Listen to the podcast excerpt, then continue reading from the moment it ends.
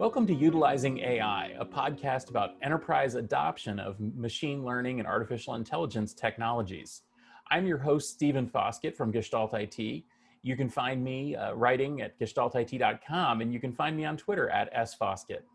And I'm Ray Lucchesi. I'm a Graybeards on Storage podcaster. I'm also a Ray on Storage blogger, and I'm at silvertonconsulting.com. And my Twitter ID is at Ray Lucchesi.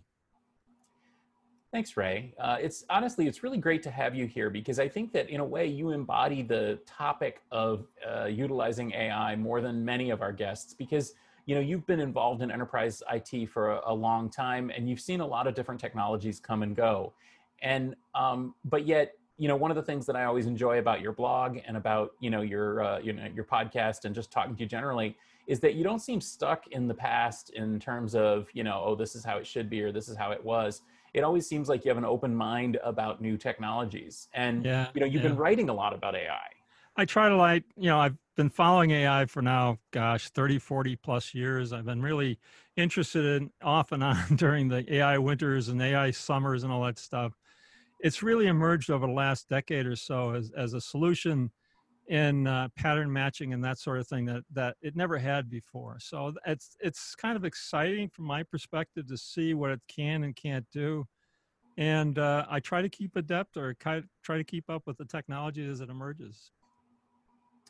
Exactly, and um, you know, also I think that that you know, by being involved in enterprise tech for a long time, you know, you've seen how how it really is. And one of my concerns, honestly, about artificial intelligence, machine learning, is that a lot of the pitches um, don't seem all that practical. You know, a lot of the um, you know the things that people are saying would require you know massive business model changes in term you know you know basically change you know transform your whole way of doing business and use AI to predict you know future growth and all this. I mean, it's really business end kind of things.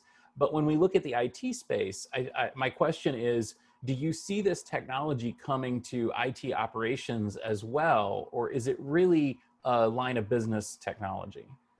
I see it both. I mean, to to a large extent, from a line of business perspective, uh, you know, depending on the application, depending on the environment that they have, if there's something that that might benefit from a more accurate pattern recognition and that sort of stuff, AI could be a significant benefit. But you know, Google and other organizations have shown that they can utilize AI to reduce power consumption, to reduce air cooling, reduce those sorts of things. So there's operational aspect as well to AI. It's it's it's harder, I would say, from an operational perspective, IT operations. How would they utilize AI to be more effective? But again, you know, it's a question of matching. Uh, it's a pattern matching machine today. If you can if you can define something that requires better pattern matching in, in AI in, in IT operations, then this would be a natural for it. Yeah and that to me is the the natural first application of this and i think that's really where we're seeing it. Things like um, processing log files i think it's just a total slam dunk right? Yeah because you've got you know you're looking for patterns out of out of logs to see what's going bad or what's what's in the process of going bad. You know if you're doing some preventive maintenance kinds of things if you want to try to let's say you've got a thousand servers out there with you know 10,000 disks or something like that, you can utilize AI to try to ascertain which one of those disks is going bad and get, get rid of it or swap it out before it happens, uh, before it fails and stuff like that. I think those are natural types of situations that you could use this for. But again, it's, it's, it's what's a, what's a reasonable pattern recognition application of the technology. If you can come up with something like that and you've got the data, I think AI is a natural solution. AI deep learning today, right? Yeah, and, and, I guess it depends on what you mean by AI, right? Right, um, right.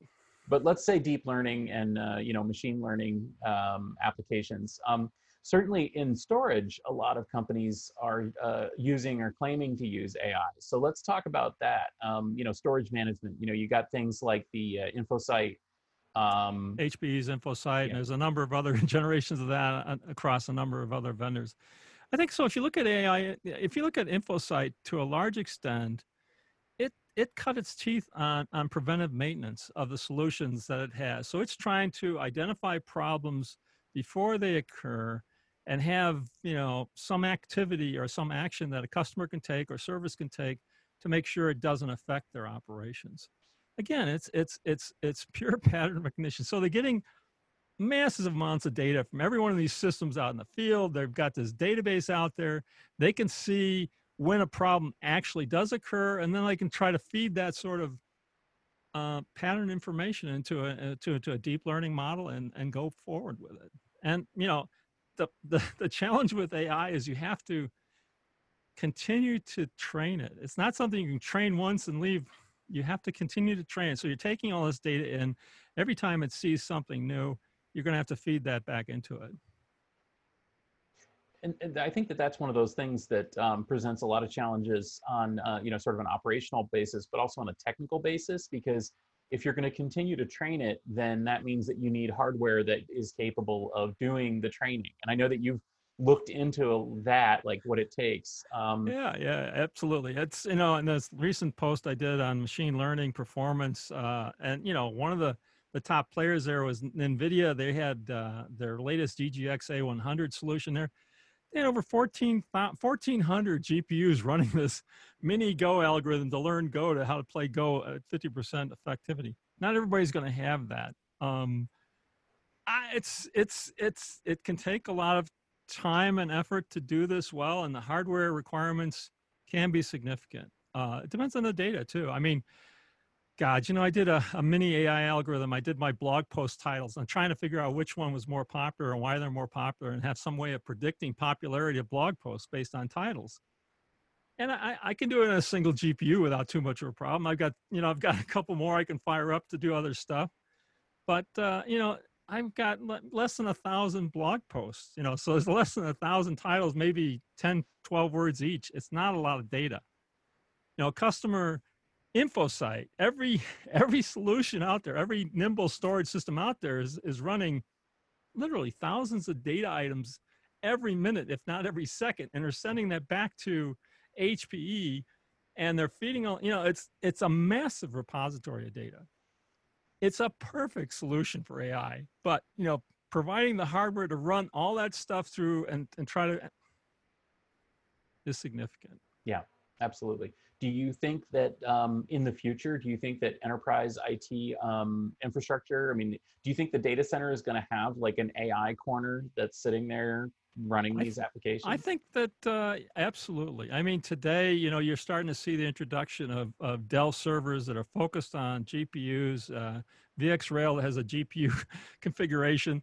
There are a number of solutions out there that uh, are focused on, you know, providing computational technologies there that can be deployed for either video displays or or for uh, AI machine learning. And once once you've got that, so let's say I don't know, you have a thousand person organization running VDI, you probably got some servers out there with GPUs in there.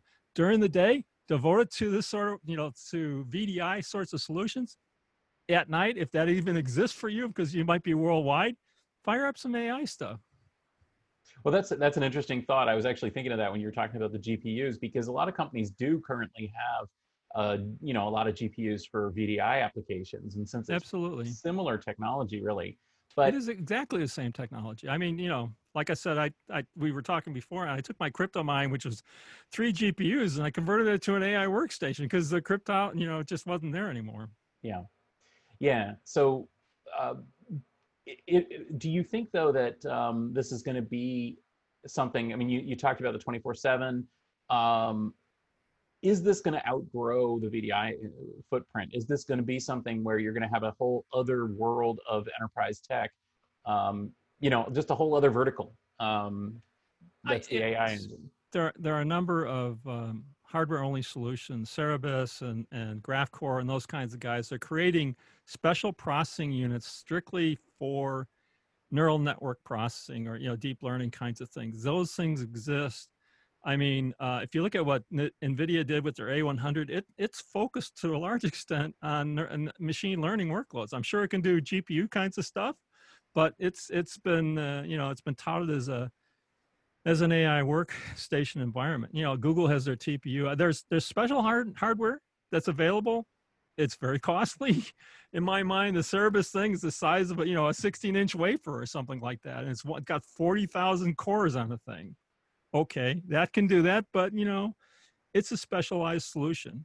And a lot depends. A lot, yeah, yeah, absolutely. A lot depends on the the amount of data you're working with and what you're trying to do. If it's if it's you know if it's a one-off or a two-off thing, you know, use the GPUs you've got in house and, and have at it. If it's if it's going to be something you're going to be doing thousands of data items from every solution you have in the field every second, then you need something a little bit more beefy to, to work with this stuff. Well, that's, you know, it's interesting that you say that because you and I were both at the Intel, Intel uh, Xeon Scalable launch. And I don't know if you remember, I mean, one of the things that they talked about was basically using Xeon yeah, as yeah. a deep learning platform. Uh, they they have, uh, Intel is honestly, well, my, my feeling is that they, they went in the wrong direction initially by trying to make um, CPUs with just massive size, you know, vector calculators, you know, AVX 512. And, right. and then they totally like went the other way and they realized, oh, wait, what do you mean? You only want 8 bit? We can do 8 bit.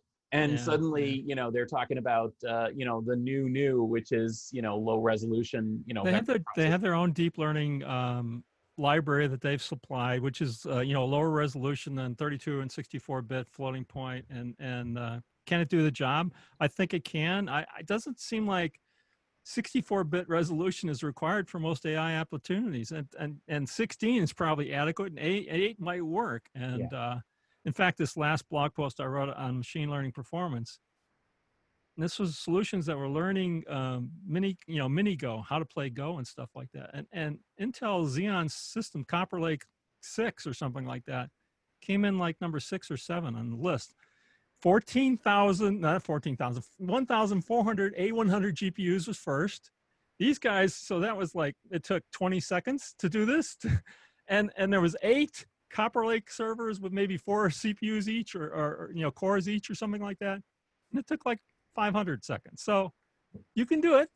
It's not, it's not impossible but that that was their pitch was um, and, and i remember at the time we were all kind of like scratching our heads like are you kidding me you can't yeah, compete yeah. with GPUs. But their pitch was um, Xeon may not be able to compete with GPUs, but Xeon can compete with no GPUs. In other words, yeah, if you're not going to buy GPUs, then the Xeon can take on a lot of that workload.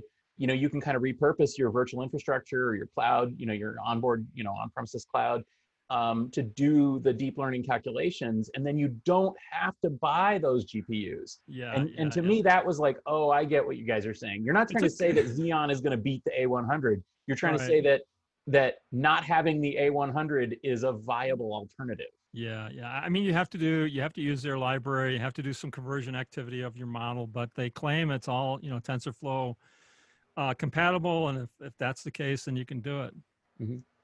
And you know, honestly, I think that, um, like you said, I mean, as well, maybe it's not as fast, but maybe that's a way that companies might not need to have. Because I'm just imagining this. This, I mean, like my my background in the data center comes from when there used to be lots of verticals in the data center. Like there was the telecom rack, there was the you know the finance rack, there was the HR rack, there was the you know manufacturing rack and all these kind of different things. Everybody had their own vertically integrated stack of equipment.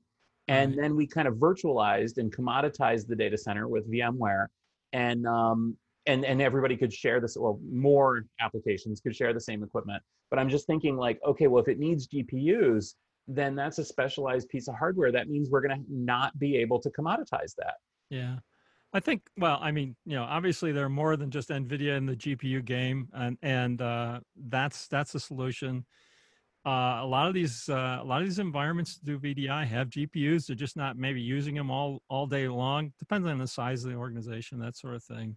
So that's an option. And and if you want, you can use you know Xeon C- CPUs to do it with the proper libraries and all that stuff. It's another step. It's not a big deal from my perspective to to make that conversion. I haven't tried that logic, but it's not saying I couldn't do it. Well, then the, then the other thing though is that you know Intel, um, yeah, they they maybe got caught a little bit on the back foot when it came to uh, you know the GPU dominance of of deep learning, but um, they're no fools, and they've right. been working really hard. And in fact, they just in August um, did, announced a whole range of um, you know sort of GP GPU um, platforms that they can now produce They'll be rolling those out. Like I said, they've got new instructions in the Xeon. Um, I do think that this is something that maybe is going to be part of the future data center. Yeah, I think so too. I mean, it's it's it's surprising to me how many things that we do on a daily basis that pattern matching can help.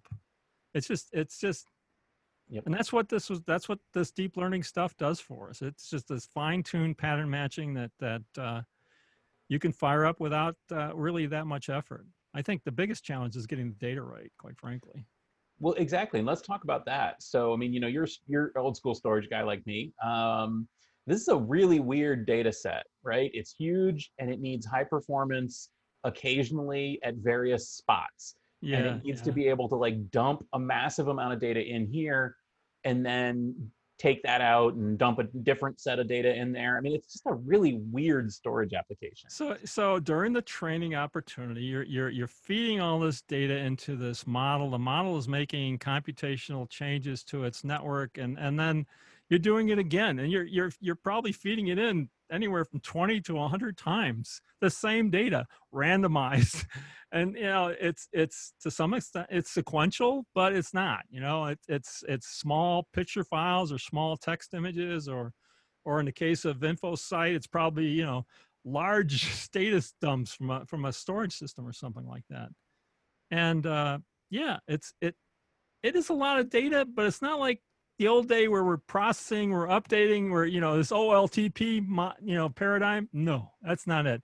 This is more like give me give me a bunch of small files as fast as you possibly can while i'm training then i don't want to talk to you again until the next time we do a training run you know to a large extent because now it's all inferencing. And yeah maybe i'll record what happened my inferencing activities and stuff but It, it is. It's just such a weird application because we've. I, I, is there any application in the data center that you can think of that we that has been like this? I mean, I guess uh, you know maybe a data lake. yeah yeah big data types of things uh, data you know batch processing of old nah, not really to, to a large extent with input and output kinds of stuff but uh, this is input many times right over and over again randomized and then you you're actually the output is this model this this set of weights associated with a neural net that you're creating well, one Um, of the one of the things too is that um, there's been a big demand for sort of snapshotting the data set along with the the model because basically you know you're you're doing this training and then you need to be able to save that data set so that you can do the same training with the same data set again if you should change the model or if, if maybe you Yeah. just need to go back and look Right. You want to snapshot the model. You have to save the model. You have to save the data with the model so you Yeah. can, if you have a compliance problem with the model, it's not properly doing something or it's biased or something like that, you want to be able to go back to the data to see why it got to that point.